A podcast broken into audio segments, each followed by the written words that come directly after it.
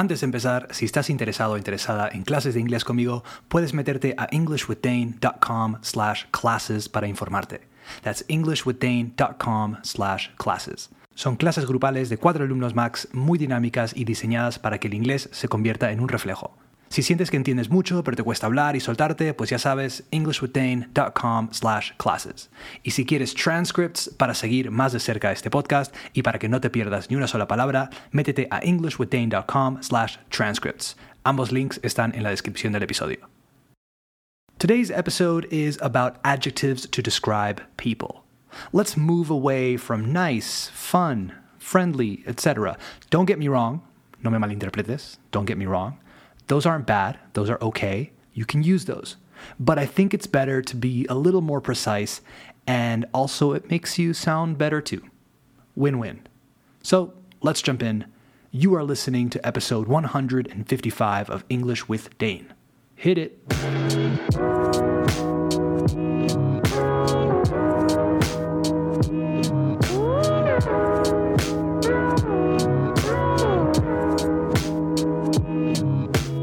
Okay, we have officially started the show, so let's talk adjectives, particularly adjectives to describe people. We'll start with positive adjectives, so nice things to say about people, and then we'll follow it up with negative ones. First up is likable, so like plus the suffix able. So, someone who is likable is easy to like. It's a good adjective to use instead of the classic nice. Well, I find him very likable. He's... Then we have empathetic. Empathetic. So, someone who is in tune with other people's feelings. Someone who has a lot of empathy is empathetic. Pathetic, bad. Empathetic, good. What a difference two letters make. Then we have hardworking. Alguien muy trabajador o trabajadora is hardworking. This is a common way to construct adjectives, by the way. An adjective and then a verb in continuous form. Hard plus working. Long lasting is another example. Forward thinking, too. There's a bunch. But yeah, hardworking, the opposite of lazy. Think about the people that built this country, hardworking people like you. You know, firefighters, teachers, FBI agents. Then we have easygoing. I love this one. It's also a good example of what we just talked about easy plus going equals easygoing. Someone who is easygoing is relaxed, generally calm, and tolerant. We don't actually say hard-going for the opposite effect. You'd think so, but no. The opposite would be something like tense, intolerant, anxious, apprehensive, etc. So, your quiet, calm friend is easygoing. How come I couldn't have ended up with a, an easygoing guy like you, Charlie, huh? Then we have enthusiastic. Enthusiastic. If you are enthusiastic, you are someone that shows a lot of interest, approval, and you're eager, probably, too. That friend of yours who is always ready and excited for the plans you propose, who is ready to party or just do whatever and have fun doing it.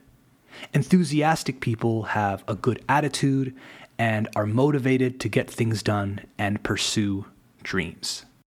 Then there's charming. If you are charming, encantador or encantadora, you have a lot of charm, encanto. Yes, easy one.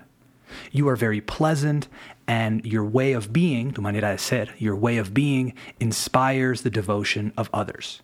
I looked up, busqué, I looked up what makes people charming, and apparently it's one, make people feel important. Two, they are great at making themselves look approachable, so you can approach them, te puedes acercar a ellos y iniciar una conversación. Three, they are good listeners. Four, they are well spoken, so they are articulate and have a good vocabulary, but not in an, oh, look at my vocabulary way. Then they are also authentic and genuine, synonyms, and they use your name in conversations.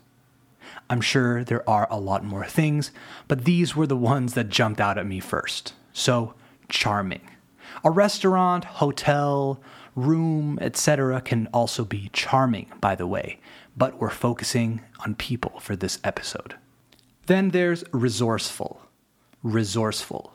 Someone who is resourceful has the ability to find quick and clever ways to overcome, superar, to overcome difficulties. Ingenioso is maybe a good translation. Práctico, maybe too. People who are resourceful not only find unique solutions to problems or situations, but are also open minded, self assured, and proactive. Your wife appears to be stronger than we imagined, Mr. Torrance. Somewhat more resourceful. Next up, we have considerate. Considerate. If you are considerate, you are polite and caring. You are thinking of other people and considering them, treating them with respect and decency.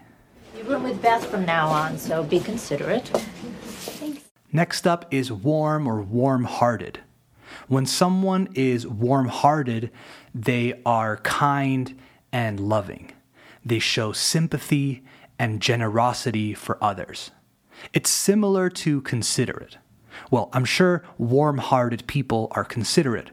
It's not about delineating between all of these adjectives, it's about giving you guys the tools to describe. This is one of the best substitutes for nice, probably. Mary, you're such a warm hearted girl. You always were. All right, let's move on to some negative adjectives. These are, I think, more fun. First off, we have two faced. Two, like the number, hyphen, and then faced. Hyphen is guión, by the way. Es un adjetivo compuesto.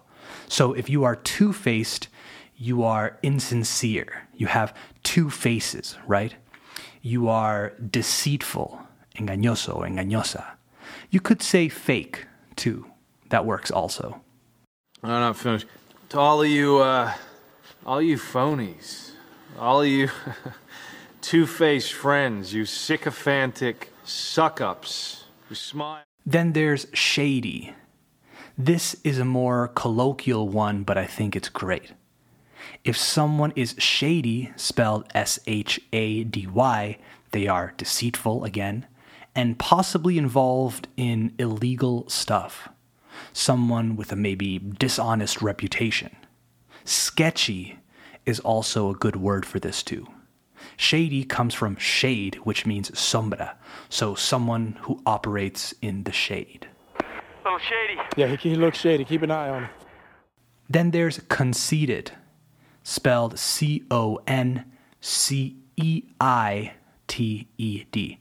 If someone is conceited, they think they are the shit, the best. Someone who is conceited has a very inflated ego and thinks of him or herself as brilliant, wonderful, and really entertaining. I don't know about you, but this is one of the traits I hate the most in people. Well, hate is a strong word. Let's say I strongly dislike this quality or trait in people. Your son is an unprincipled, spoiled, conceited brat. Then there's close minded. This one is pretty self explanatory. The opposite of open minded. So, someone who rejects things, que rechaza cosas, someone who rejects things that are different from what they know and are not willing, no están dispuestos, and are not willing to approach things from a different point of view. People who are close minded are generally more interested in proving that they are right rather than in asking questions or trying to reach a higher plane of thought. They don't want their ideas challenged, essentially. I mean, you're getting so close minded these days. I just, oh, oh, God. Then we have stubborn with a double B, stubborn. This is one I use a lot because apparently I know a lot of stubborn people. It's not necessarily bad, it's kind of endearing at times, but overall it's negative. Stubborn is a trait that close minded people have, but not all stubborn people are close minded, if that makes sense. So, stubborn, again, double B. So, someone who is stubborn insists on a point even when they know they're wrong. They do something even when people don't want to. They do something even when other people don't want to. Stubborn people are often unwilling, no están dispuestos, are unwilling to compromise or change their minds. This is a trait that can often get in the way of being part of a team, whether that be in a professional or social context.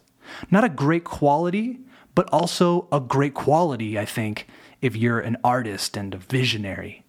Sometimes to make good art, you have to stay true to your vision and not listen to others. I don't know. It's a delicate balance, probably. Then there's patronizing or patronizing. This one can be pronounced both ways. Someone who is patronizing thinks they are more intelligent than you. They explain things in a way that can make you feel stupid or not as smart as them. People who are patronizing don't tend to listen to others much and usually think their opinion or point is the correct one, and other people don't know what they're talking about. Well, it seems enormously patronizing to me. Then there's clingy. This is a great one. First, to cling onto something means to hold on tightly to something. Cling spelled C L I N G. So if someone is clingy, they are very needy and always need to be around you or someone else. A clingy person needs a lot of emotional support and validation and security from someone else constantly. Everyone knows someone who's clingy maybe partner, or friend, or whatever. I mean, I think this is kind of serious. A guy without friends can be really clingy. Like, my brother in law drives my sister crazy. He's always like, When you gonna be home? Oh, where are you going? Can I come with you? But nothing's on TV. All right, one more moody. This one is probably obvious, but I hardly ever hear non native speakers use it. Someone who is moody is often sad or changing from being happy to sad, often for no clear reason. So, someone who changes moods quickly and frequently. He's moody and possessive. Artists are like children. What I wanted to also mention is that this is another way of constructing adjectives, just adding that y at the end. So moody, clingy, needy, etc. A lot of the time we make up adjectives and just add a y. We say made up, grammatically incorrect stuff when an adjective doesn't come to mind. Like imagine you're eating something and it tastes too much like spinach and you don't like that, a native speaker might say, ah, I'm not a fan, it's too spinachy. Spinachy is not a word, obviously, but it gets the point across. All right, that's it for this episode of English with Dane. I hope you enjoyed it and I hope you learned something. If you made it this far, si llegaste hasta aquí, if you made it this far, please give English with Dane a five star rating on Spotify, Apple Podcasts, or wherever you listen. If you want transcripts for all future episodes so you don't miss a word, go to englishwithdane.com slash transcripts and sign up to the listener list. You'll receive full transcripts for new episodes on the same day as they come out. If you want past transcripts, you can get those too. That's englishwithdane.com slash transcripts. All right, talk soon. Later.